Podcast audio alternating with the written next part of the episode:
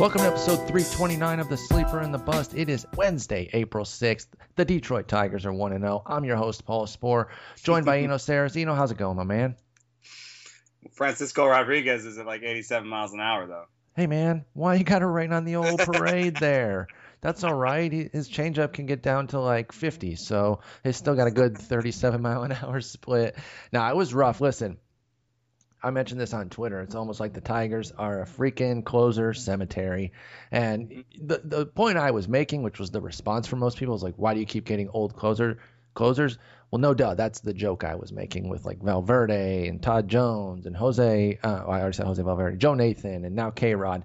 Here's the thing, though. I was doing that more for the gag of it because he did blow the save and it was tough and we won, so I was in a little bit better mood. But it wasn't all that bad for K-Rod.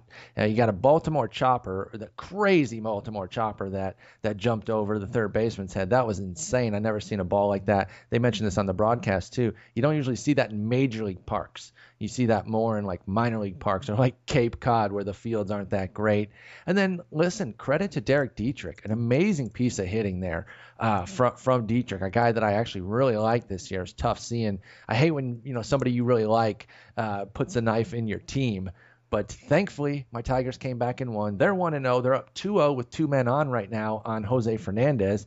And so, if they get off to a 2-0 start, we'll figure out the K-Rod thing in a minute. I'm not that worried about it. Let's talk about one thing before we get to baseball. I heard you were dropping dimes on fools on the court today. What went down there? I think I was a little more like ISO no. And I had a little bit of, I would say, like late career Sam Perkins situation where I was just, the kids did not treat me well last night again. And I was just slow and felt overweight and just, out of shape. And that sounds like late career Sam Perkins. Yeah, but at least I didn't look stoned out there. But I did hit some shots, and it did occur to me that it kind of reminds me of why athletes are so sure that clutch exists. Not that I think that I'm clutch, but I did hit the game-winning shot, and I did notice within myself that no matter how bad I'd looked or bad I'd felt for most of the game, when it came to the last 3 points, I tried a lot harder, and it was better for my game. Like I did, most of my shots and rebounds and stuff came in those clutch moments, quote unquote. But the reason that we lost most of our games today was that I was missing all those shots and looking so crappy the rest of the time. So, but you know what? We're only going to remember that you went Bob Horry on that last shot, big shot Bob. Yeah, Bob Horry is a great one. But the problem was also that the last shot, I drove into the lane and, was going to try and make a one and just got obliterated by my man Carlos. Oh, my God, Carlos is huge. And he just stuffed that back in my face. And because he touched it, I continued the dribble, and he wasn't actually guarding me, so he let me go. So I just went out to the three-point line and hit the game-winning three. Hey, so, that works. That totally as long works. As it looked good at the very last moment. But it did not look good for about 80% of the time today. Anyway. Can we get one other basketball thing? Did you catch the end of the game the other night, the championship game? No, I was actually in the press box. Watching baseball. Perfect excuse. Don't worry about it. It was. I had the music on and the sound on, so I kind of saw some stuff. It was unreal. It really was. I mentioned on Twitter that I didn't watch really any college basketball this year, save a couple of my Longhorns games, a little bit of the tournament here and there, but I did not sit down and really watch it. And my dad texted me, with about 3 minutes left, kind of what the score was, saying it was a good game. So I clicked it on, and I did not regret it. What an amazing finish. UNC hits the miracle three with, I think, Marcus Page like falling and chucks it in. So it ties up the game. Villanova, I did see that one, actually. That was a nice three. Yeah, and then Villanova says, you know what, we got 4 seconds left or something like that. We'll just run down and drain the game-winning three. I don't think I've ever seen anything like that. I don't know how many buzzer-beater title winners there have been. I remember the last one that almost was Butler's shot against Duke. That was a much more difficult shot. This one was just, Steph Curry range, which is becoming the norm now. So that's your basketball talk. Basketball season is over for college, so we won't go back to that. And I don't think either of us follow the NBA too much, so it will stick. We'll stick with Eno's basketball. That'll be the primary hoops talk that you get on this podcast. But I bet you're here for some baseball, and we have some. First, I want to mention, follow us on Twitter at Sporer, at Eno Sarris, at Jason Collette. Please rate and review the podcast. We got 429. We are at a 5-star, and we're greatly appreciative of that. Thank you guys so much for taking your time to do that. Let's start with the bad news, Eno. I mentioned I'm in a good mood, but I'm still going to start with the bad news so we can finish on a high note.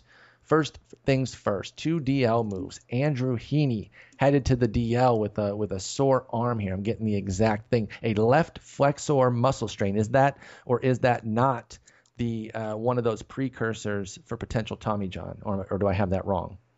No, that's totally. I mean, the flexor muscle is the flexor bundle. That bundle of muscles is something that protects your UCL. And basically by the law of the chain, there's a chain of movement that happens, and it follows up your arm basically. So if you have anything, even the stuff in the hands can be bad, and then that can go up to the flexor bundle, and it just sort of follows up to your elbow. And that's one of the reasons why people think that the rise of Tommy John has something to do with shoulder injuries. Shoulder injuries are down, and I think what we're catching these injuries before they get all the way to the shoulder. Ah, okay, that's a really interesting point. Part of that. Some people call the kinetic chain or whatever. But yes, I've heard Doug Thorburn mention that a lot. He's obviously a mechanics guru, so that fits, and actually that makes a lot of intuitive sense as well. So DL for Heaney.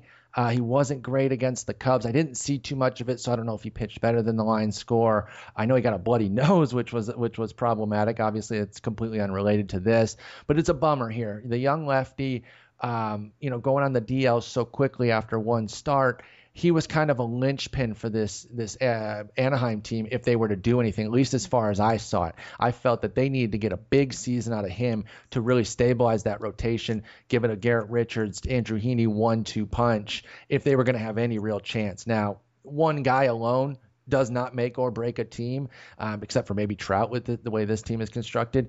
But this is a tough loss, right? It is. He's not, I don't think, an ace. No. Even as much as we might like him, but a lefty with slightly above average velocity for a lefty, because lefty starters average about 90.5, so he's a little bit above average there. Got a really nice slider, and the changeup is actually good by movement, and I think he's starting to trust it more. So that's three pitches: the sinker, the slider, and the change that really could work for him. I don't know that he would ever strike out a batter per inning, but 7/9 with some weak contact, with some low homers per nine in that nice stadium, 45% ground ball rate at least. I think that he would have been a guy that would have been on most rosters, I agree. Most team rosters for the season. And unfortunately, you know what though, he's a good, in terms of repeating his mechanics and stuff, he's decent.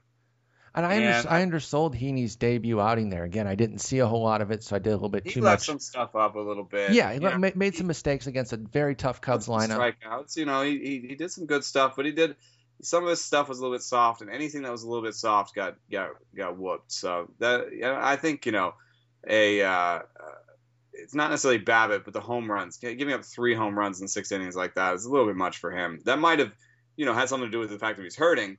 But in general, I think he's a decent guy for repeating his mechanics. He throws across his body a little bit, but they worked on him to throw, more towards the plate is one thing that he told me.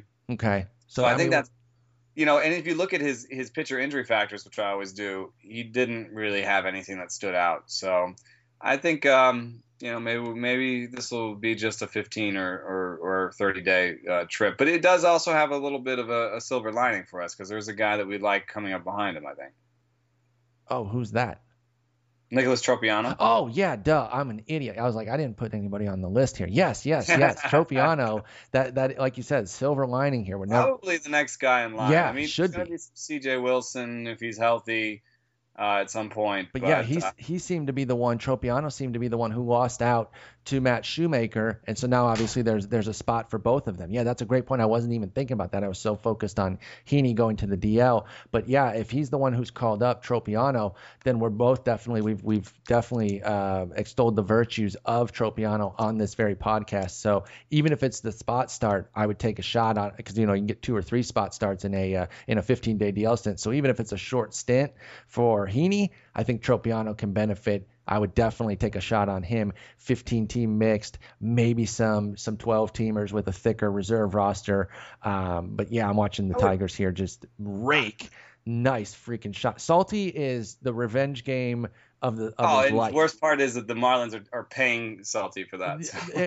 They're paying him to beat their faces in. He threw D. Gordon out, which is amazing. Bomb off of Fernandez, and then a ringing double off the wall that, if the wall was like 3 feet lower, was his second bomb of the day. So he is just murking them, and that's. But if people want to know where Tropiano sits in the world, I would say that he sits slightly higher than Matt Shoemaker. Yes, probably in the 80s somewhere, because he does have a little bit of that Matt Shoemaker bad fastball home run risk. I mean, it's not necessarily quite as bad as Shoemaker, but 91.2 last year, and I don't think he was up in spring.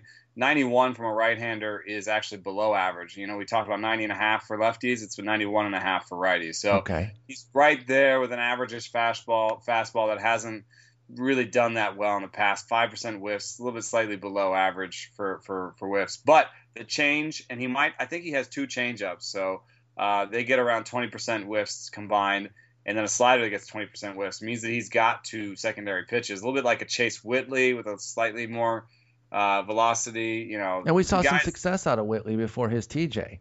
Yeah, Adam Warren. These are guys that, you know, don't have a standout fastballs, but have good secondary stuff. And if they can show just enough command to stay away from home runs with the fastballs and get into good counts to throw that secondary stuff, they can be really good. So, I mean, Tropiano does have the chance to be like a 3.5 ERA guy with a strikeout per inning. I mean, he had strikeout per inning last year, 11.5% swinging strike rate. A lot of stuff that's good there. Good track record of walk rates, not necessarily command, because he did have high home run rates in the minors. So yeah, he's got to get to that secondary stuff. That's kind of key for Tropiano because the fastball is not going to be his winner.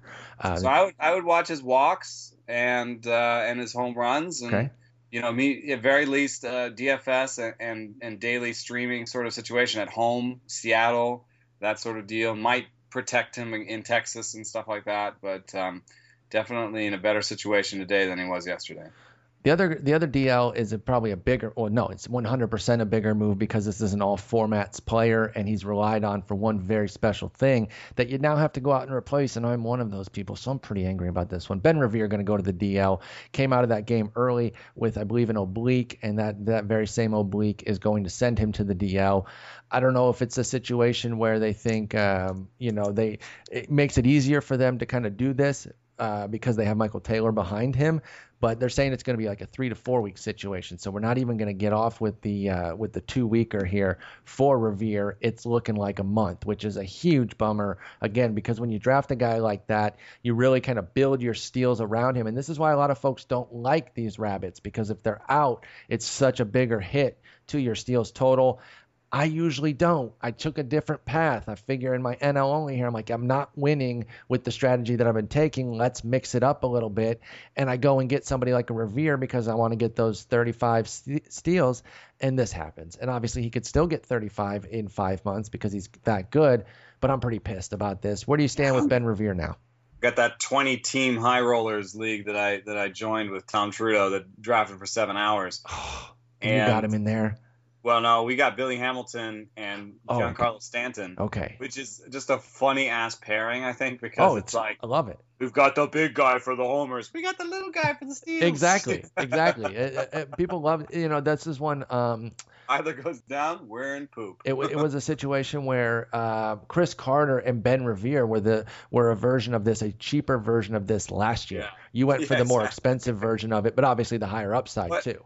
What do people do? I mean – you know, Michael Taylor is an interesting guy for Ben Revere guys. He's going to steal some bases, but he's not, I wouldn't say a rabbit. I mean, he did steal 51 in 2013. He is a fast guy. Yeah, but he doesn't do that in the majors. Like, that's not his only part of his game. And so they're not going to install him in the same parts of the lineup. I mean, just check the guy with the... Yes, they are. Because Dusty Baker is just like his buddy Jim Leland, who... and there's even a quote. Must be a top of lineup. Colette sent it to me. Hang on. Let me get it here. Baker prefers to leave other hitters where they are as they're getting used to the particular spots in the order. So if you're replacing someone, you're coming in at his spot. I don't care if it's like Clint Robinson. No, you're going to replace Bryce Harper for this day? Well, I guess we'll bat you third because you're replacing Bryce Harper. Jim Leland was criminal about this because he would give Don Kelly the start and Miggy would be the one getting the day off, and then Don Kelly's batting third and fourth. Yeah, it was so insane. At least Michael Taylor has batted first. He batted first a bunch last year. You can at least understand it.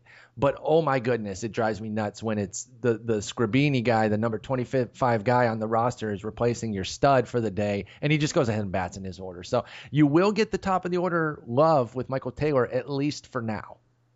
Oh, my God, I thought Pilar just pulled a – it almost looked like Pilar just pulled a Jose Canseco where the ball bounced off of him to a homer. But you saw you're looking at the highlight from earlier. Yeah, I heard about that one. It was the top of the wall. We're actually going to talk about that homer. That was Steven Souza. We're going to get to him in a moment. We're going to talk some standouts individually, and then I'm going to ask you kind of how you address some of these standouts. But we got one more bit of news, and it's we got to react to the Ben Revere thing. I mean, we got to help people find something. I think Jared Dyson is expected to go out and rehab. At the end of their current homestand. He did something today. Yeah, he took BP today. Jared Dyson took BP on Wednesday. So you could just jump ahead in the oblique cycle. Yeah, exactly. And that's a good point. Jared Dyson. And he's like, I mean, if they're both playing, then Jared Dyson is about the same as Ben Revere. So if that's a situation, Billy Burns is not playing every day. And it's just because I think it's just because the Athletics don't play every day. But it's weird that he didn't start against a lefty because he is a naturally right-handed person. And when he got to the Athletics, they actually asked him to stop switch hitting. Oh, interesting. So, it's really weird they didn't play him against the lefty. But Coco Crisp, tried to get him in there. They scored some runs. But I don't know, if somebody dropped Billy Burns and you're in a daily lineup league, I could see, playing with that. Well, he's at 83% owned right now. So Billy Burns, I think folks are going to kind of stick with him. I'm looking more at like a Rajay Davis, who is going to get playing time. We've talked about this Cleveland outfield. Who else? Jonathan Villar's playing most. Let me pull up his ownership everyday numbers. And I usually look at ESPN. Pretty much their shortstop right now. So yeah, absolutely. I usually look at ESPN. Those are they're on the small end of leagues. They cater to 10-teamers. So when I first look there and I see Villar at 17%, you can assume that he'll be a little bit more in Yahoo and then probably a lot more in CBS. And it's because of the leagues that each site caters to. And you know why? Probably CBS is really good for customization, exactly, of stats and for super deepness. I mean, The league that I'm in, the other league I'm in with Trudeau is called Devil's Rejects. That's the one that we're in together. 20 teams, and 28 keepers. They got everybody listed. You can own your son if you like. So we actually picked up Drake LaRoche just in case. How about Anthony Gose? Okay, that's another good one. He started to run early last year. Is he starting every day? Because Mabin's rehabbing. Yeah. So Anthony Gose, you could just try to get lucky for a little bit. Yeah, he'll be widely available. He's 1% at ESPN, so even CBS, he's probably maybe 10, 15%. So that's going to be widely available. Rajay Davis, VR, Burns. But Davis has kind of slowed down recently. It's the only reason that I don't jump on that one right away. I wonder if it's because he's getting full of himself on the power. He's got 8 bombs each of the last 2 years and 3 of the last 4. So maybe he thinks he's a power hitter all of a sudden. Yeah, only 18 SBs last year, to your point. Yeah, that's not so hot. Right now I'm on the projected stolen bases. That's where I'm sort of just scanning. Oh, okay, okay. And the projected right now by recommending Anthony Gose, I'm already down to a guy who's projected for 18 stolen bases. Gross. Rajay Davis 19, Jonathan Villar 20. And I think projections, that's one thing, they're not perfect, but they're a good way to remember what you were like 3 days ago. Exactly. Before we started this, no, that's a great point, and we're going to probably reference projections. Don't forget Trevor Story. Don't forget what you thought of Trevor Story 3 days ago. Exactly. And let's no, we can't use that as transition because we do have one more piece of bad news. So we gave you a handful of guys that kind of run the gamut. If you're in a super shallow league, there's a small chance that Billy Burns is available. I would put him at the top of my list. I'd put Taylor at the top. I'll just go ahead and take the replacement, even though he's not as much of a stolen base guy. I really liked Taylor coming into the year, so I would go Taylor first personally. Burns, if he's available, he's going to not be that available. And then VR, Gose, Davis, rank them, or did I just do it for you? VR, Gose. Rajay. You know what? Gose strikes out a little bit less than VR. Well, it's kind of up in the air right now because VR did make a step forward last year. We are looking at a month's time, and so if Mabon's back, then Gose is a platoon guy. That's true. On the bigger side, but still. Yeah, I'm with you. I'm kind of surprised that the projections have VR down for 320, but I guess they think that Orlando Arcia can come take that job. And I think there's another shortstop eligible guy on that team. So can't think of it right now. But anyway. I can't think of who you might be thinking of as well. But anyway. I'm sure people are shouting it at their phone right now.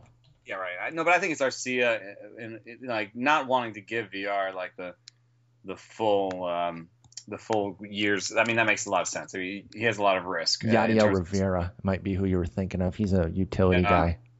Not very good, though. No. VR is going to have that job until Arcia. The minor league season hasn't even started yet, so I wouldn't get too concerned on Arcia just yet. We got to see what he does, but you're only looking for short term with VR anyway. Right. That's why he's the best one. He's going to start every day until July. Even if Arcia comes and rips it up, they're not going to call him up before July. So, I think VR goes. That's the way to go. Now, this next story. Nothing's happened on it yet. It's not 100% actionable because it's only one implosion. But this was a guy that you were worried about all offseason, and you were speculating on his replacements. Shawn Tolleson got his face caved in today. That was a brutal one. When you don't even get the out, you don't even get a single out, you give up 5 runs on 5 hits. That's one that you're working off, that your fantasy team is going to be working off for a while. You got to get a handful of good starts. You got to get a bunch of clean saves to really work the 5 earned runs, 5 hits with no outs. And that's what he did today as Robinson Cano blasted his second of 2 homers off of him. Just a rough day for him. It was actually a homer, a double, and 3 singles. I don't know what order. I just know that those were the hits. So this was a guy that you were worried about. He was dealing with a back. And I think the guy that you've been pumping from the jump is probably the right play because you've taught me how to, look better at bullpen placement. And Keone Kela was the first one to come in after Colby Lewis today. He started the 7th. Jake Diekman came in for one guy. I think it was Cano. Don't quote me on that. It was definitely a lefty, and he walked him. And then Dyson came in to clean that up and do the 8th, and then Tolleson came in and blew it. So Sam Dyson's been a guy that you've been pumping now for a while. They went to him in the playoffs when they didn't really trust Tolleson. What kind of leash do you think we're going to see with Shawn Tolleson here? Well, I mean, going into the season, they said they were going to mix and match. So that suggests to me that the leash is very short. Okay. They want to be a competitive team. Keone Kela was not good today as well. He got yanked in the 7th. Yeah, three base runners.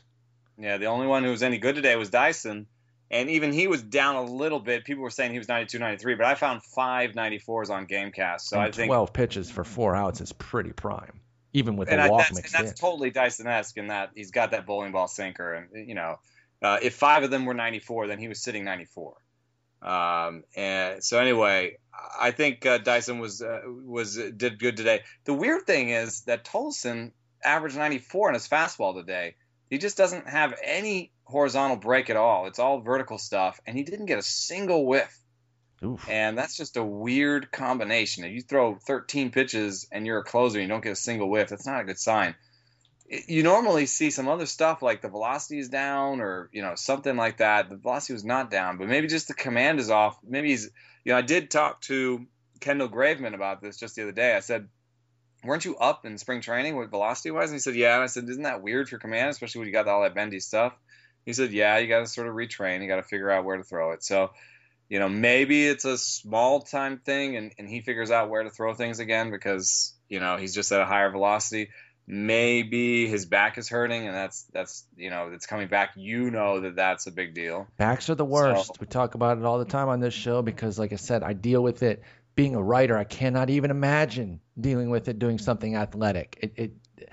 It kills me. Whenever I hear a guy dealing with a back, I'm like, dang, that's brutal. Because there are days where I feel like I can't do anything, and all I do is sit at a chair and tell you guys how to do awesome baseball stuff. I've heard from some back sufferers that sometimes sitting is the worst thing to do. Absolutely. 100%. A lot of times I play I talk about how often I play MLB The Show. Sometimes I just play it standing up because it's just more comfortable. You get a standing desk, but I have one.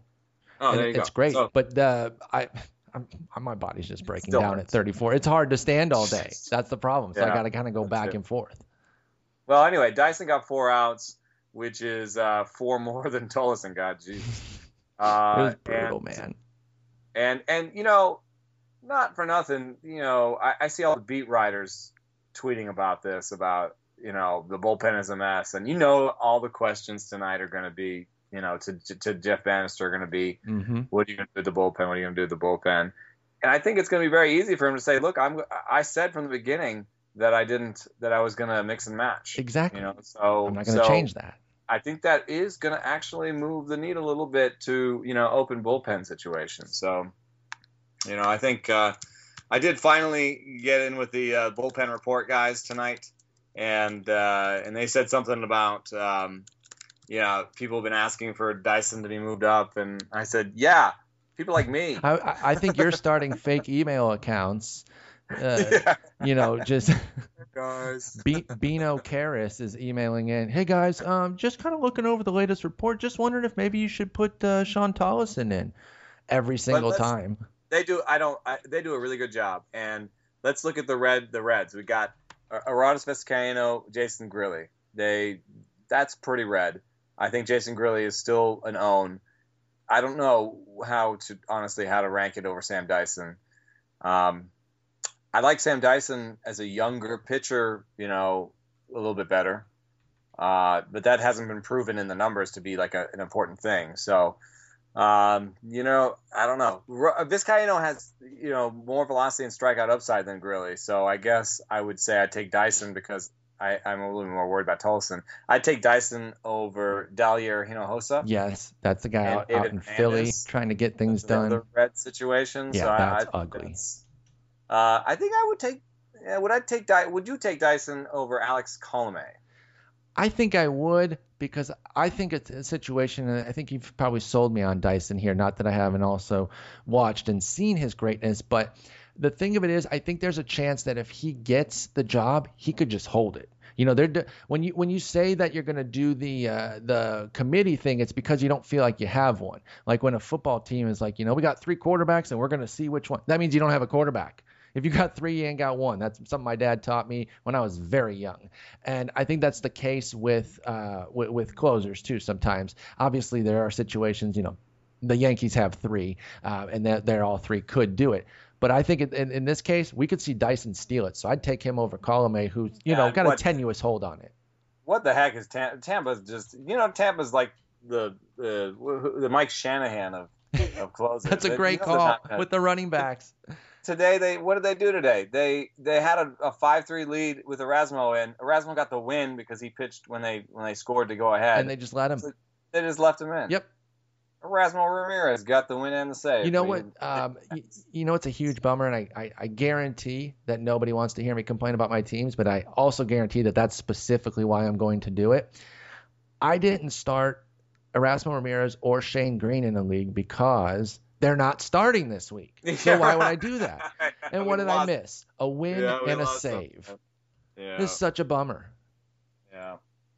Anyway. Okay. Let's move on. Dyson looks like one of the best pickups. I mean, if Jeffress is gone and Gregerson is gone, which they probably are, then and Vizcaino is gone, then Dyson is the pickup of the day. Absolutely. I totally agree there. Really should have been on your team from the beginning because we've been talking about it. Listen. If you don't know about Sam Dyson, you have not been listening to this podcast. We even influenced Jason to drop a 2 spot on him in AL Tout, and he's going to benefit from it because he lost Giles. Let's move on now to some standouts. We got 4 guys, big standouts right now. They're getting all the headlines, 3 on the offense, 1 big pitcher last night. And I want to talk about them individually, get some thoughts on how you're approaching them. And then we're going to finish with the strategy section on how to approach these types of guys at large. When they're on your team, when they're on other teams and when they're on the wire. And I mentioned one of them is a star player. You'll understand when we get to him. But the other three are more late round or free agent pickup types. So they're much tougher to deal with. Obviously, with the star player, you just kind of enjoy it and keep going. And actually, I'll just cut to the chase with that. It's Robinson Cano. So we'll go with him first. He's out of his mind right now. I mentioned that his second of two homers was part of the Tolleson demolition. He looks great. I don't know why everyone is so surprised about it because he closed the season so brilliantly last year. He was very clearly up there with Altuve and Gordon as the top three second baseman for sure. Now, I'm not invested in him because I don't have I wanted to wait at second base. I thought it was a position where you could really wait. So if I didn't get Altuve, I just waited. But I fully believe that Cano was going to have a good year. Obviously, he's off to a red-hot start. What do you think of what we've seen out of the 33-year-old Cano so far? You know, it is weird in particular because, well, now he's banked four homers, right? Yep. How many do you think he is going to hit all year? I mean, so if he hits, I mean, he's projected even by the fans who are usually pretty aggressive to hit 21. So you're only going to get another 17 home runs, which is what the depth chart's projected for anyway. Sure. So sure, it is an interesting thing about. Banked value. Yeah. Do you expand the projection now, or do you just say no? We, like you were saying earlier at the outset here. No. We still got to look back at the projections and not necessarily just alter everything because you can't assume that you're gonna. Oh, now I'm gonna get all these extra homers for him. You don't necessarily want to expand the projection out and say that Cano is now a 35 homer guy. First off, we've never seen that from him. I think his high is 33. But how do you balance between maybe I should expand the projection to 27, something he did his last year in New York, so just 3 years ago, 2013. Against I agree with the projection coming into the year that was around 25 or 21 you said, and so I'm only going to get 17 more. But does that mean you necessarily have to move from him? What 17 with a 300 average the rest of the year? What's wrong with that from Cano? Yeah, there's nothing wrong with it. Just I think in terms of if you want to acquire him or not. Yeah. Okay. Someone asking me about if they should trade Todd Frazier for him and.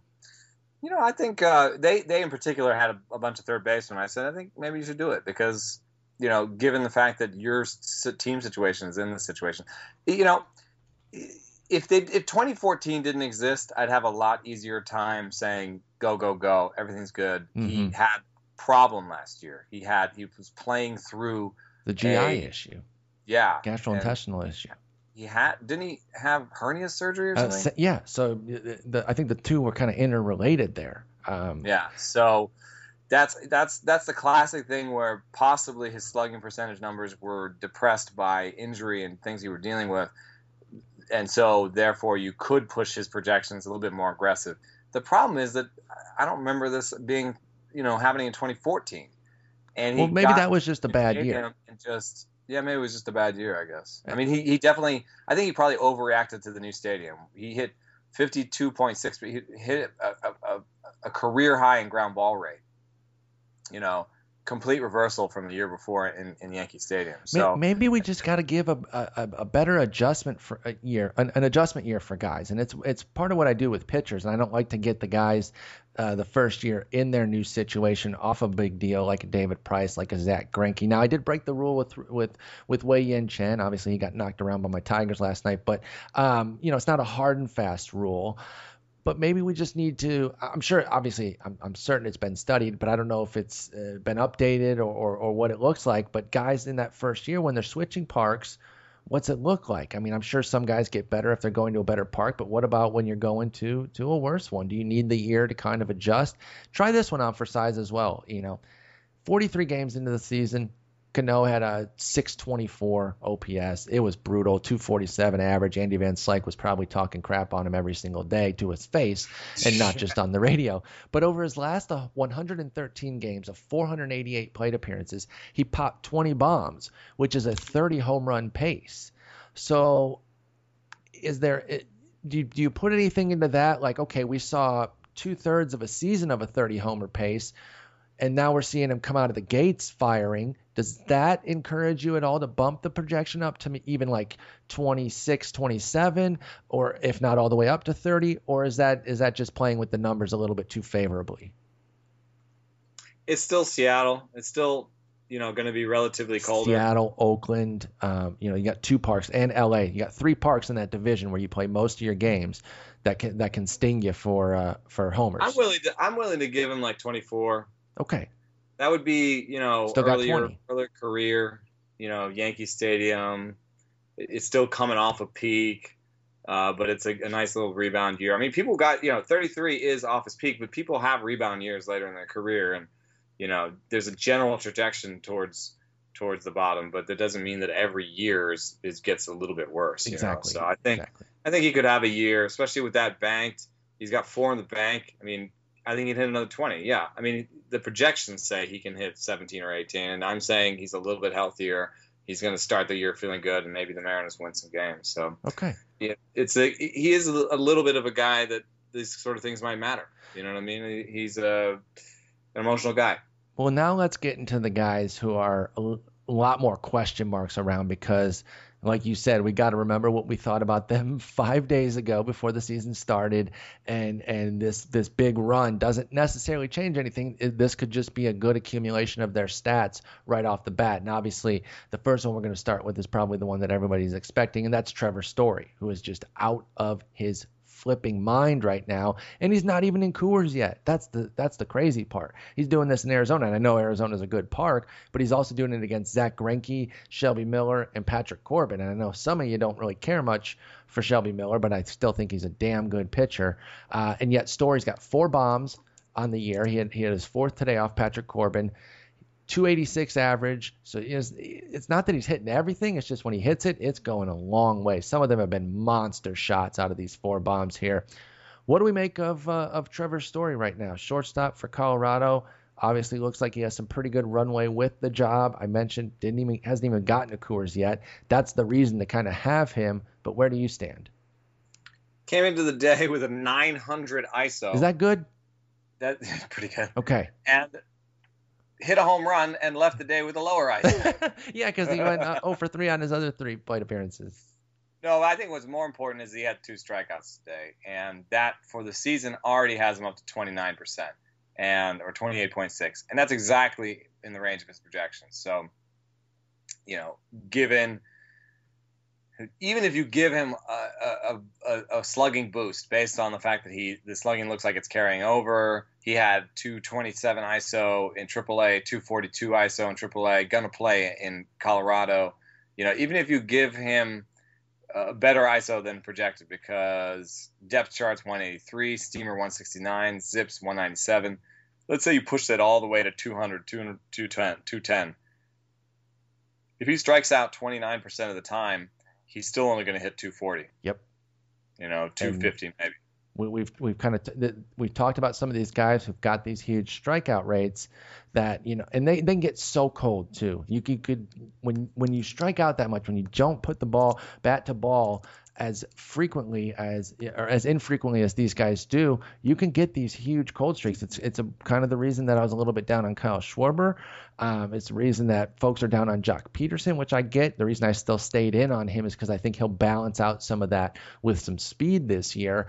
But Miguel Sano is another guy, obviously, that we've seen. So, and obviously, all 3 of those guys, I would say, even Peterson, have more raw power than Story. So I'm not making the direct comparison. I don't want anybody to necessarily think that. But I'm saying with the strikeout rate, when you swing and miss that much, that's the scary part, is that you can just get so cold, you get totally wrecked. And that's the big concern with Story. I don't think anybody questions that he could put up numbers. And he hasn't attempted a stolen base yet, which is relevant because he does walk enough and is projected to walk enough. He hasn't walked yet, but he is projected to walk enough where even if he was going cold, maybe he could steal a couple bases, score some runs. But if he's not going to walk at all, and he hasn't walked yet, and let's say our walk projections are aggressive, and he's a bad, aggressive sort of, I'm not saying Nolan Arenado is bad, but let's say his sort of plate discipline looks, in terms of walks, looks a little bit like Nolan Arenado. he's not going to get on base a lot to score runs. He's not going to, steal a lot of bases. And then he's going to be a guy that in a full season could hit 240 with 25 homers and nothing else. 20, 25, who was that like? I mean, that's, it's hard to figure that one out, but in any case, it has value. What do you think of this comp? Derek Van Riper's been thrown around this comp from RotoWire saying that he has some Marcus Semien, but in Coors to his game there. Maybe a little bit more strikeouts, but also balanced out by Coors. So maybe the average could be, a little bit higher than even Semien's 257 last year. What do you make of that comparison? Yeah, that's not bad. Yeah, the Coors factor is interesting, but it is factored into the projections because the 240 projections have a 320, 325 BABIP. So okay, yeah, so that makes sense. Maybe it's pushing it. No, but I think Semien is not bad. That's sort of where I would think about him too, in sort of 8 to 12, the back end of the shortstop rankings. The problem is that Semien probably has the job all year, and we haven't said Jose Reyes' name yet. I have to say it because, I know what he did was probably bad. Let me say it this way. I know what he probably did was bad. Yes. And that he should get punished for it. I have a feeling that the Aroldis Chapman punishment is going to, factor in here and is going to be important. Well, it has to. I mean, it's going to. It's the only precedent we have, really. Exactly. And so I can see him getting more because it had gone to trial. And was ready to progress further. At some point, yes. So, but what are we talking then? 45 games, 50? Right. No matter what, there's still like a half a season at least on the back end of that, where the Rockies are going to be like, well, what do we do with this asset? And the only thing they can do with the asset is play it in order to trade it. You're not going to not play a guy at all and then trade. They're going to trade him on suspension. I mean, they sort of did that with Aroldis Chapman. Well, because the season wasn't going, though. Yeah, it's an off-season. I think it's a different situation. I mean, it's more – you're more talking about in-season. I think people want to see him make sure he's healthy, mm-hmm. Get their scouts to look at him, look mm-hmm. at what his exit velocity looks like, get a couple points of data on him, and make a decision on him that way. And there are probably teams – also put some time in between him so they can say if they acquire him, well, he did the time. He's sorry about things, and we need a shortstop, and we're competitive, Yeah. And I mean, there'll be somebody that wants him. I mean, like even the Mets, man. Take the guy home. Say he was a prime citizen when he was here. All of you fans remember him fondly. Asdrubal Cabrera is either gone in the tank or is hurt. Wilmer Flores is not a good shortstop. The team is doing well. We need a shortstop. We're going to send them a couple low A arms, and they're going to get rid of the contract and.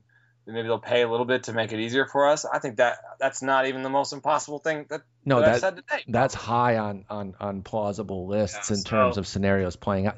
Like you said, though. In the meantime, your Trevor Story isn't playing daily, and if you locked yourself into him as a starter because you totally believed, or you acquired him because you totally believed, and you got him starting, then you're going to have to scramble to fill the lineup on a daily level. So I would. I wouldn't trade for Trevor Story.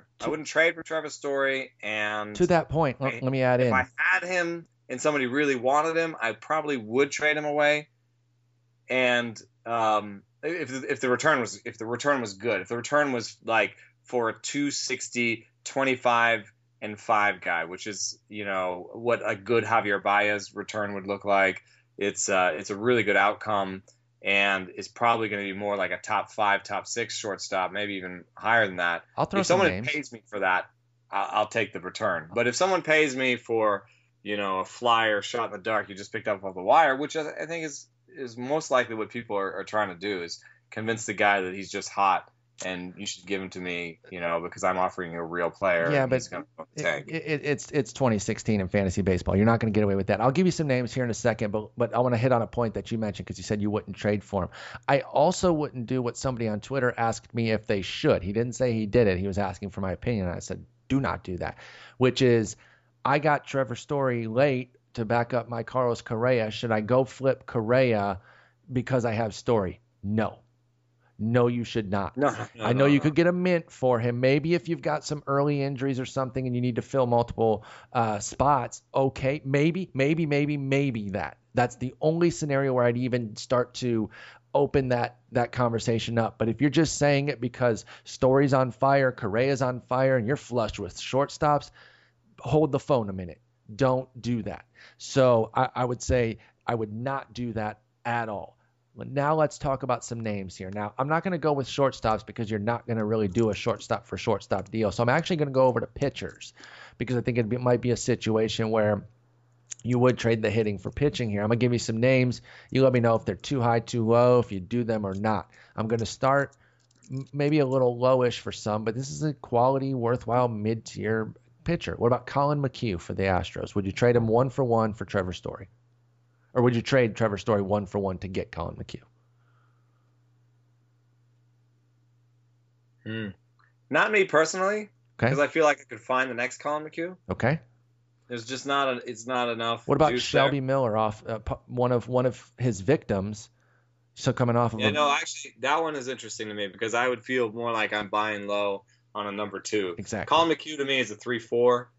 And that's just not enough juice. But, buying low on a 2 with an asset that I think might go down in value in the future, that's interesting. I might ask for an improvement in another situation just because of how hot Trevor Story is, but not enough to scuttle it. Okay. Just try to say, well, why don't you turn my Jason Grilli into my Aroldis Vizcaino into – I don't know. Sean Doolittle, Jake McGee. Something like that, yeah. Something like that. Okay. Well, although Jake McGee might be the worst pitcher ever. He gave up a home run to Nick Ahmed today, and I don't fully understand. I can't grasp in my brain how that happens. But Nick Ahmed better not be good this year because we never have to hear him. We lit him up, man. We lit him up. Let me give you a couple outfielders here and see where you are in the range of Trevor Story. Then we'll move on. What about your boy Jorge Soler? Just in a keeper league, I might have to think about it, but in a redraft, I would take it in a second. I would keep Story. Okay. I would rather have Story than Soler because Soler, the playing time is just an issue. It's just really tough right now. What about another young guy? Also, and then in the keeper league, you can actually think about Story after Reyes, right? Yeah, that's true. So he gets more value in the keeper league as well. So I might actually not take that deal on either level. Well, then what about a guy a little bit closer to your heart, Michael Conforto on your Mets? I would take Michael Conforto. In a redraft and a keeper? I assume, yes, keeper, but redraft as well? Yeah, I think so. I really like his approach. He's just going to be a solid, high average, high OBP. Even if he only settles in at 18 to 20 homers, yep. I think he's going to be like a Matt Holliday type. I know Holliday stole some more bases, but in terms of homers and nice high batting averages and OBPs, I think he's going to be a real solid player. You're only getting him because it's a little bit crowded right now. But watching Yoenis Cespedes in the field and knowing that if he's good with the bat, he's going to be out of there, and if he's not good with the bat, I think the team is going to try and figure something out. Trade-wise or sit someone more often than they are right now. So I don't think that what's happening right now in New York is super tenable, actually. And so I think Conforto is the one to bet on, really, in that whole outfield. Okay, so I like that one. I'll give you one more, and he was lower drafted, so some of you might think I'm going – I don't know. I'm just going to say the name. Denard Span. He was even lower on the list than Conforto and right above – he's actually in between the two guys that I mentioned here. What about Span giving you back 1-for-1 for Story, or do you want more there? No, I'm going to keep Story. Okay, so we got some guys. Off the hip injury with a veteran team like that. Yep. Span strikes me as he's may have some volume credit to him, but maybe not, if the hip flares up or whatever, and they have enough guys that they can sit him a lot. So I think I see Span as, 500, 550 plate appearances, 10 to 15 stolen bases, 5 to 10 homers. It's not just special. Not that special. Just kind of all right. Okay, let's move on to the next guy. I did that without looking at his page. I hope I don't look like an idiot now. But... No, I don't think you'll look like an idiot. I mean, not for that reason. We got plenty of other reasons. I'm just kidding. Okay, one more hitter, and then we'll get one pitcher here, and then we'll talk a little bit at large on approaches with hot starters. Steven Souza Jr. You mentioned that Kevin Pilar almost went Jose Canseco. It was on Souza's home run, I believe his third of the year already. Now, this was a guy, I mentioned this a lot, and I'm sure some of you think I whine about it. Maybe I do. But I feel like I'm a year early on guys often. It happens a lot. I buy in maybe too quickly or expect things to happen too quickly, and I understand that. I want to be in on the ground floor. Souza was a guy I did like last year as a power-speed combo, thought he could do some things, and it didn't really come around. I mean, he was a power-speed guy, but the batting average was so freaking brutal that his 16 bombs and 12 stolen bases weren't even worth that much when you're talking about 40 ribbies, 59 runs, and a 225 average. It was just tough. And he only played 110 games, so I'll give him a little bit of a break on that.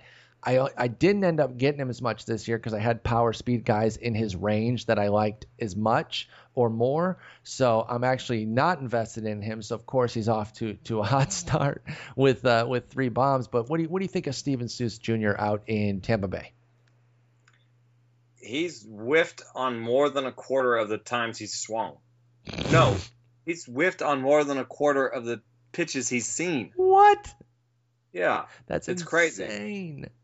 Even today, he didn't strike out, and his strikeout rate's above 1 in 3. Yeah, now, he went 4 for 4 today. It's 15. It's 15 plate appearances, so He struck out 5 times. Still, 5 strikeouts and 15 plate appearances is a lot.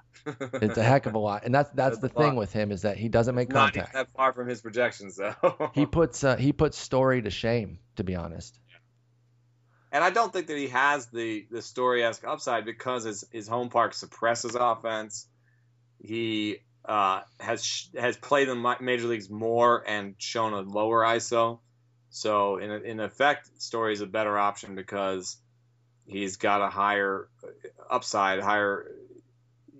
more question marks around him. That, in this case, it's almost a good thing because Souza played 426 plate appearances, or Souza. Sorry, someone yelled at me on Twitter. Sousaphone. Yes, Sousaphone, that's how I remember it too. Yeah, Sousaphone played 426 plate appearances. That's real data that we've got. And, 33.8% strikeout rate, that's real bad. It doesn't come with plus BABIP to make it all, more palatable. OBP leagues, yes, I'm into it. We should have known as soon as James Loney was cut that this was going to happen. Corey Dickerson is now mostly the DH against righties. It really opened up some PT for their log jam there. Yes, and I think that they saw that as soon as Logan Morrison could play the field, they said James Loney, the only asset that James Loney gives us is a first baseman who can play the field. Exactly. So I think as soon as they saw that Logan Morrison's knee was healthy enough, they said okay. And I think that Dickerson can play some first base too. So I think that they thought, we've got plan A, we've got plan B. Both of them are better hitters than James Loney, so let's move on. And that's sunk cost. So, yeah, the fans got him down for 21 homers, 18 stolen bases. I think the 249 batting average that they have for him is a little aggressive. Okay. So I'd rather value him as a 235 hitter with a 320 OBP and 30 to 35 homers plus stolen bases. Pretty good. Absolutely. Pretty good, especially in OBP leagues. In like a 12-team mixer with like 3 OFs? No. With 5 OFs? No. Let me see if he's got... He is a righty. It's hard to use righties like that, because there's not that many lefties in the game. So you'd have to... I think in a 12-team with 5 OFs, you'd want him to be on your bench, and you slot him in against lefties, which... what is that 200 plate appearances going to do for you? 200 or 300 plate appearances going to do for you?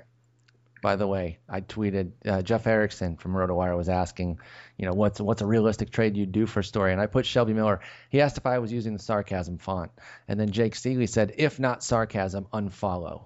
You know what? Haters, get out of here. The unfollow button's right over there. But wait, this is funny because... No, they're hating on Miller.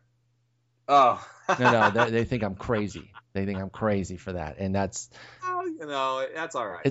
It's been 4 days. Everyone has their own opinion on pitchers, so pitchers I think are the hardest things. Completely agree. Completely agree. And we hammer that point home a lot. In fact, let's get to a pitcher who could have some diverging opinions maybe on this show, but definitely in the fantasy baseball community at large. Aaron Sanchez had a hell of a first outing yesterday. It was really, really impressive. And I'll tell you the one number that jumps out above all of it, the zero under the BB column. No walks for Aaron Sanchez in his 7-inning gem, 5 hits, 1 run. It was earned. It was a Dickerson home run. It was Dickerson's second home run, a bomb shot, if I recall correctly, and 8 strikeouts. Heck of an outing here.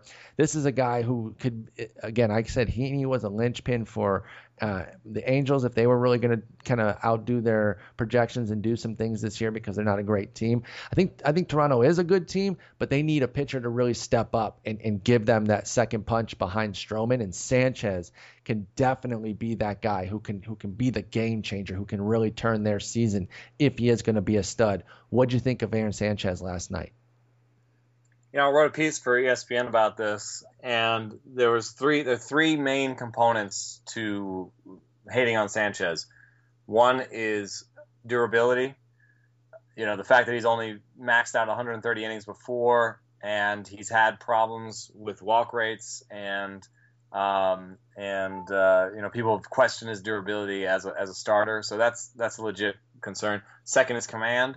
Now, that's related to the durability, of course, because more pitches means getting out of the game earlier. Mm-hmm. And the third is the changeup. But in all three facets, I see a different guy in a way. He added 20 pounds of muscle to work on durability. And he says that helps him keep his release point better. Jeff Sullivan showed that he kept his release point well.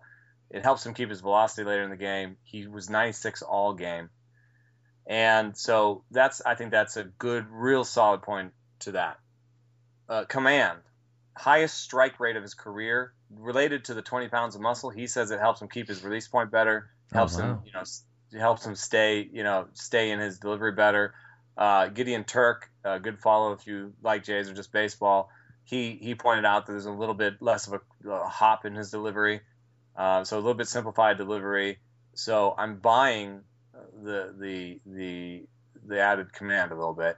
And then the change is obviously going to be his worst pitch, but in terms of how often he trusted it yesterday, second most changeups ever thrown in a game. Oh wow. He threw 15 changeups. That's a good number. If he can throw 10 to 15 changeups, if he keeps doing that, that means he trusts that pitch. And if you just look at the overall movement of it, especially if he pairs with his four seam, but even with paired with his sinker, it still has about an inch more fade and like 2 to 3 inches more drop than his sinker. So, and even though it goes 90, you know, we've learned over the last couple of years that doesn't mean it's bad. Mm-hmm. You know, we just saw a 95 mile an hour slider from Thor. So, you know, 90 mile an hour with him means 6 to 7 miles an hour difference off his fastball, which is not great, but it's only slightly below average rather than putrid. So, and with good movement, I think it's a good pitch. For his career, 20% whiffs, 1 in 5. That's above average. It's really nice, actually. It's on 114 changeups, which isn't great. But then yesterday, you know, he got whiffs, 27% whiffs on 15. I can't do that math, but anyway, he got what were the numbers? 27% whiffs on 15, so he got like 4 whiffs. Yeah, so people are laughing at us, I'm sure. Yeah, 4 exactly. You're a mathematical genius. Hey, 4 whiffs, that's good. Absolutely, absolutely. Good. By the way, that's real. Let's stress that point. Sounds low. You're like, wait, what? You know what? No. That's a good number. That's a good number. And for them, that's probably like 3 strikeouts, because those are lefties. He probably got them, you know, to a good 2-strike count and then through that change, you know, or he got to 3 strikes using that change with that whiff. So, you know, that's big. Those are really big, because the curve is fine against lefties. And, you know, it's not that he has a big slider. He didn't get any whiffs from the curve against lefties, but every single ball in play from the curve was a ground ball. And he got 8 ground balls to 4 fly balls yesterday, 8 strikeouts. And so it's gonna be that kind of guy, because he's got that really nice sinker. Mm-hmm. It's a good place to start. 96 miles. Good place to start. So I mean, the stuff's been there. Like that's never really been in question. It's a matter of if he can command it. All four whiffs were from lefties. Okay, on that changeup for Aaron Sanchez. So, as he matures, I think he'll throw some changeups to righties because, as Paul Konerko pointed out to me on the phone the other day, he says, "Why ever limit the number of pitches a guy could see? Don't let them eliminate any pitch in your repertoire. Yeah, don't let them X something out saying he can't throw this to me. So never just throw everything in every count, and that's something I think that led to Zach Greinke. Season last year was just throwing the changeup to right-handers more. So in any case, I think that's where growth comes in as he gets more comfortable with it. But I see four-pitch mix decent. Maybe he'll walk more guys in the future. That's something that the projections say he'll do. Sure, and you understand where those projections come from because as a starter, Sanchez had trouble walking guys. But I think too often with these young guys, we pin them to the numbers that we've seen, and I understand why. It's what you see, and it kind of sticks in your mind. But 4.3 walks, 5.9 strikeouts last year is not at all indicative of the talent that he has. So if he does have a big year where he strikes out 8+ and walks, let's say 2.75, which is, not elite, but certainly not awful. And if you're striking out 8+, that's going to come off as a big surprise to folks, but he's 23 years old. That's going to win some leagues, man. Exactly. That'd be huge. And that's why he has to be off your waiver wire. You have to consider, especially in a Sabre league where they're just looking at those projections, you have to consider acquiring him. I completely agree here because this is the kind of lottery ticket that can kill. This is a completely new guy. Yep. I mean, like I said, second most changeups in a start ever, 20 extra pounds of muscle. I mean, this is a different guy. So I'll look at the fans, and you know that the guy you're trading with will also look at the fans, and I would say that the fans number doesn't even represent his upside. And like you said, they got him for a 343 and a 131 whip. And, the reason the whip is high and the ERA is low is because he's going to have a 55 to 60% ground ball rate. Precisely. So he gets some extra hits that might skitter through.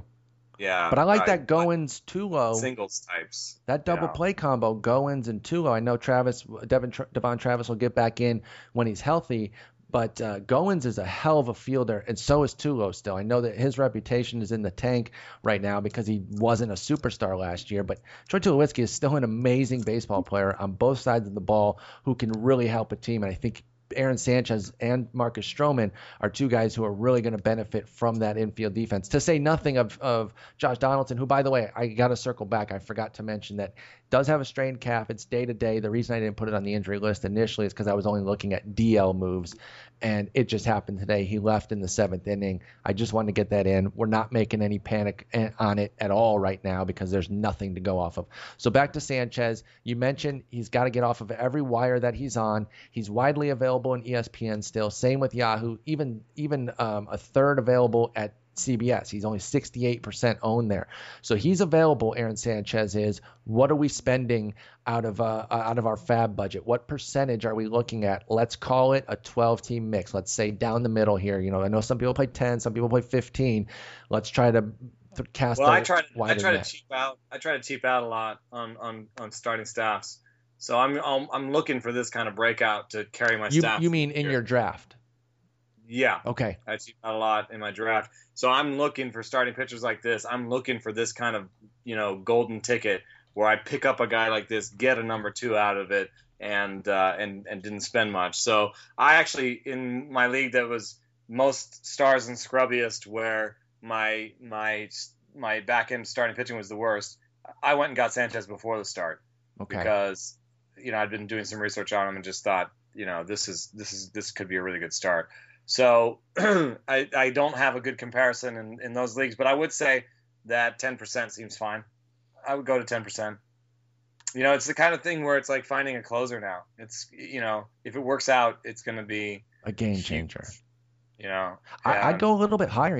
I think I really would here. I think it's a situation where if you need pitching and, obviously everyone knows their league better than we do. We're trying to give general info here. I might push it up to 20%. I might, if we're talking about a $100 budget, I might be in that 17 to 20%, which is obviously 17 to 20 bucks. I might go for it here. And this is something I'm trying to work on in season, my management. I'm trying to be a bit more aggressive and just a better in season manager. I think sometimes it does make sense to be more aggressive early in the season. Because you can get the full season. Be a full season of Aaron Sanchez, which is also important because, you know, it may only be 150, 160 innings. That was my next point, was that he will have an innings limit. Head-to-head, lower number. Head-to-head, you're talking about 6 to 11%. Agreed. You got to go lower there because you're going to lose him. He's going to be a rental for you. Yeah, he won't be there for the playoffs on Aaron Sanchez. So I agree. I bring that down. Again, for me, I'm still a little bit higher, but it's closer to 10 to 13%. So 10 to 13 bucks on a $100 budget. But either way, we both like Aaron Sanchez. We're going to keep circling back to him for these first few starts just to kind of see the progress. I'll be asking you about the changeup counts if it still looks like a good pitch because there's going to be a clunker start within like his first five probably that's going to have all the naysayers with an I told you so. And so we'll have to put those fools in check. If it's four good starts and one bad, you don't get to say you were right for the one bad. That isn't how it works here, folks. All right, Eno, let's finish up, talk a little bit more generally here. We've been talking specific players and sort of what we might trade for, what kind of dollars we throw on them. But this is the part of the season that, again, has been really tough for me, or at least it's an area of opportunity, I would say, for me, where I can get better, I can be more aggressive. I'm a patient guy when it comes to my baseball teams. I like to see my picks try to pan out, and I'll give them some runway to do that. But I know that in certain league types, particularly these smaller ones, 10-teamers, 12-teamers, where you need more star power, I guarantee I'm missing out in certain spots. So I need to be a little bit more aggressive here. Let's talk generally. Let's start first with the hot starters who are on your team. And we're talking these late round guys, the Stories, the Sanchez's, and the Souzas, not the Robinson Canoes. How do you deal with those guys when they're on your team? Are you instantly looking to sell them? Are you letting offers come to you? Or are you just fist pumping, say, yeah, this is why I drafted him. I'm so freaking smart. How do you address early standouts from the late rounds who are on your ball club? You know, for the most part, I just hold on to it. And I think, you know, I'm tempted to say it's just because of the type of leagues I'm in, but I think that most of our listeners are in these kind of leagues where everyone is suspicious. You know, everyone is suspicious of a hot start, and they all want to turn Trevor Story into Carlos Correa. You know, or let me just go out and get Justin Upton for him. You know, Justin Upton's had a few strikeouts. Exactly. So, you know, in terms of hot starts on my team, most of the time I just hold on to them and try to bank what I got, especially if they're at a position of need. So, you know, if I have Trevor Story on a couple of my teams this year, and for the most part, the reason I had Trevor Story is because I didn't have a shortstop I liked. Mm-hmm. And so if I drafted Trevor Story and Asdrubal Cabrera or something and had that double, maybe I'll drop Asdrubal Cabrera and go with Story. Or maybe I'll even keep Asdrubal Cabrera because I know that, you know, the bottom can fall out and there's going to be games in pitchers' parks and in AT&T and where he's going to give you three strikeouts and nothing else. So, you know, for the most part, I bank. That's what I do for the most part. If it comes, and sometimes I will do this, where I draft a guy in a surplus position, where I just say, you know what, this is my bench spot. I'm going to get a lotto ticket on here. I did that with Jorge Soler a couple times last year. It didn't work out, but if Jorge Soler had worked out, I would have been tempted, because I believed in Jorge Soler, to pull that Carlos Correa deal that you're talking about. So, you know, whatever we're yapping on about here, if you believe totally in Trevor Story, you can try that Carlos Correa deal. I mean, if you believe it. I see risk. I see Trevor Story. I see risk. I see, you know, batting average risk. I see strikeout risk. I see Jose Reyes risk. So I don't see enough there where I'm like, oh. But if Ozuna had, like, if Marcell Ozuna had 5 home runs right now, you know, I would have said, well, yeah, we told you he would break out, you know. Yep. And they changed the walls, and so now I'm gonna go and trade. I don't know if I'd go as far as Justin Upton, but maybe my second outfielder was Michael Brantley or. But if you get, you know, if you like, oh, I'll move Upton for Ozuna plus, And I think you're making a great point here, because we all have our own guys. And for some folks out there, Story's definitely their guy. Maybe it is Erickson and Seeley, and that's why they laughed when I said Shelby Miller.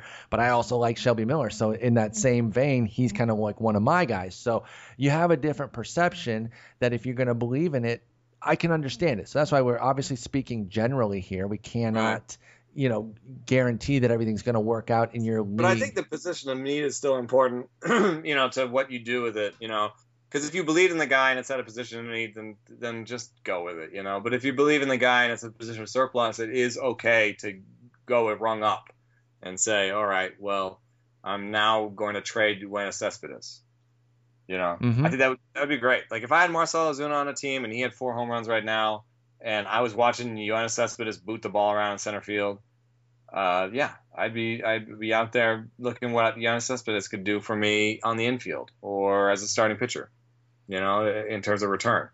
By the way, so I think it's okay to look a rung up and come up with something. As I asked, you know, my first example was Colin McHugh. He's getting blasted in Yankee Stadium right now. So that was before he was getting blasted, y'all. Come on. Give me a break. What do we got going here? We got a McCann double for 2 runs to share a base knock for a 3rd run. So he's given up 3 runs, 2 earned, 2 walks, 2 hits. Not a great start, but at least Carlos Correa has a bomb off of Michael Pineda. And so we got baseball everywhere. Let's move on. We got 2 more categories here.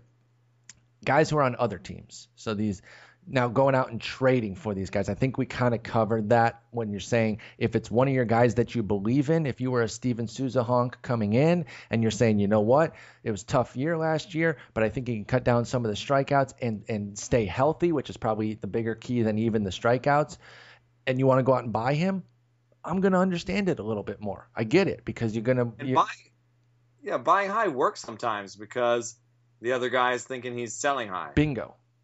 You know. And so you're going to have certain situations where you feel okay with it. So I know that that's a little bit vague and more of a case by case, but I'm not going to sit here and tell you don't go buy high on anyone, because there are times when it's not necessarily buying high. You're just buying a guy that is emerging. Remember how many thousands of times everybody in the fantasy baseball industry last year said Carlos Correa's going to come back down to earth. Francisco Lindor's going to come back down to earth. And maybe the season just ran out on them before they could, but at any point, if you had bought them for your quote-unquote established guys, you'd have done damn well. And I know like I'm a Carlos Correa guy. I don't think to me it's like him and Trout in keeper leagues in terms of assets. And Harper. Yeah, and Harper. I there's almost no price that's too much. I think that's completely fair. I'll give you Miggy, Jose Fernandez, and Lucas Giolito for Carlos Correa. You're like, okay, cool. You know, I would do that deal in a second. Cool, I'll do that. Take my Miggy. Yeah, take my Miggy and run. No, he's definitely at that level, and obviously these guys aren't necessarily, and we don't know if they're going to evolve into superstars. But you got to be kind of smart about it, and you know, it's best you can do in the off season, really, because then people calm down about stuff. Exactly. Right now, nobody is calm, and that's why it's probably tough to even go out and get any of these guys, because even somebody who wants to sell high on Story, they really want to sell high. They want to smash the deal. Even though if you get anybody who was like between like the 10th and 13th round pick, that'd be a big win compared to what you paid for Trevor Story, but that's not going to be good enough for some folks. They want a single digit round, 5 round guy, and that's just going to be too crazy. So on a lot of these guys, maybe you just have to step off the brakes for another week, just until they come back down to earth. And then you can still go trade for him. It would still be buying high, even if Trevor Story doesn't hit another homer until tax day, April 15th. He would still be having a great start to the season, I guess, unless he strikes out every single day until then. But you get my point. Maybe let it cool down, even if you believe in a guy, just because you could get taxed pretty heavily in a lot of situations. All right, last bit here is the guys that are on the wire. And I guess we kind of already talked about this too with particulars in terms of budget. But you say that you try to skimp. You're a little bit more cautious on the wire with the hot starters. So maybe you didn't end up with the J.D. Martinez when he got off to a hot start, or Jose Bautista several years back when he got going. Is it just because you want to trust the guys that you have, so you're not even looking to make that many moves, or why do you feel that you don't go as aggressive? Do you want to save that money too much, or not even too much? I just say you. Well, I am pretty aggressive on the pitching side. Okay, it's more the hitting side. Yeah, it's more the hitting side because hitters play to their projections better, and we've figured, quote unquote, figured more out when it comes to hitters. So you're not seeing a guy like, for example, right now I'm looking at a bench. I did pick up Kevin Pilar because he was going to lead off, and I don't know who I dropped, but now if I want to pick up a hot hitter, I have to drop Kevin Pilar, Stephen Piscotty, or Cole Calhoun, Ben Zobrist in this 12-team league. It's just like who I often, and I keep short benches for bats, right? So there's only two. I only usually have two bench bats. So those guys are usually good.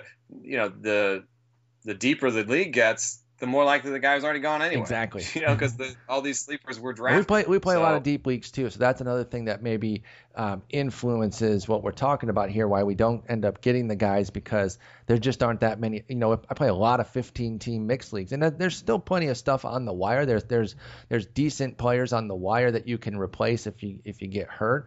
But there's not so many standouts. There's not so many like in a 10 or 12, and obviously I'm stating the obvious there, but it changes the dynamics a lot more. You don't necessarily have to go put in a bunch of $35, $40 bids because there is no Trevor Story who's just ripping it up at a position like shortstop. Yeah. So, all right. Well, that's gonna go ahead and wrap us up here.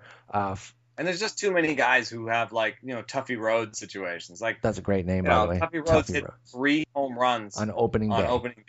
Chris Shelton. I didn't pick him up once, and then Tuffy Rhodes ends up in Japan like that year or next year. Chris Shelton for the Tigers. I want to say he hit 7 in April, and it was like, oh my God, this guy's out of his mind. He's the hot big thing, and I think he hit 18 the entire year. And now he's banging around in quad A. So you really do have to be careful. There's going to be some of these guys. There's going to be a large percentage of them too, not just one or two here and there that are off to these amazing. It was 10 home runs, by the way, for Chris Shelton, and he ended up hitting 16 for the.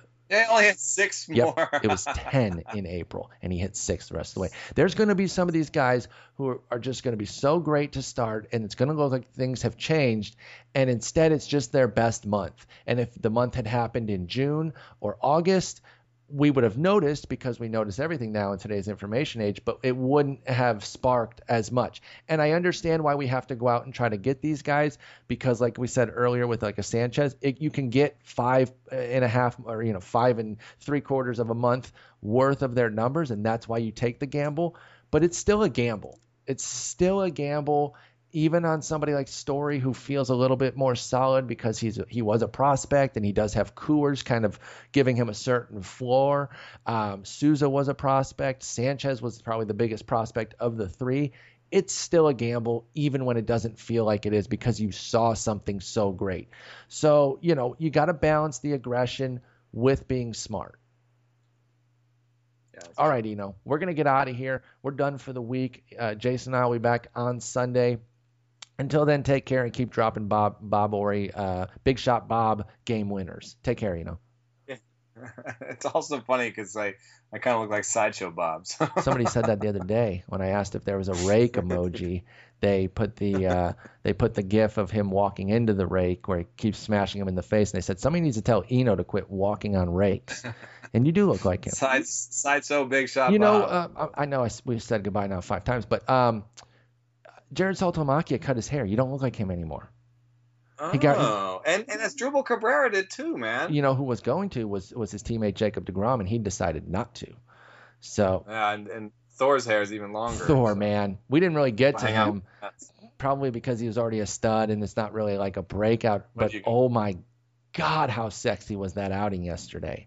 I wish I'd pushed his ranking up a little higher. I mean, I still had him 14 or 15. But 93 mile-an-hour slider. Get the hell out of here, man. Unbelievable. Might be a top 3 pitcher this year. There is a chance that he does something just unbelievably special, and my ranking of 20 might look stupid by the end of the year. But anyway, okay, we got to go. I got to eat some dinner. I'll talk to you next Monday.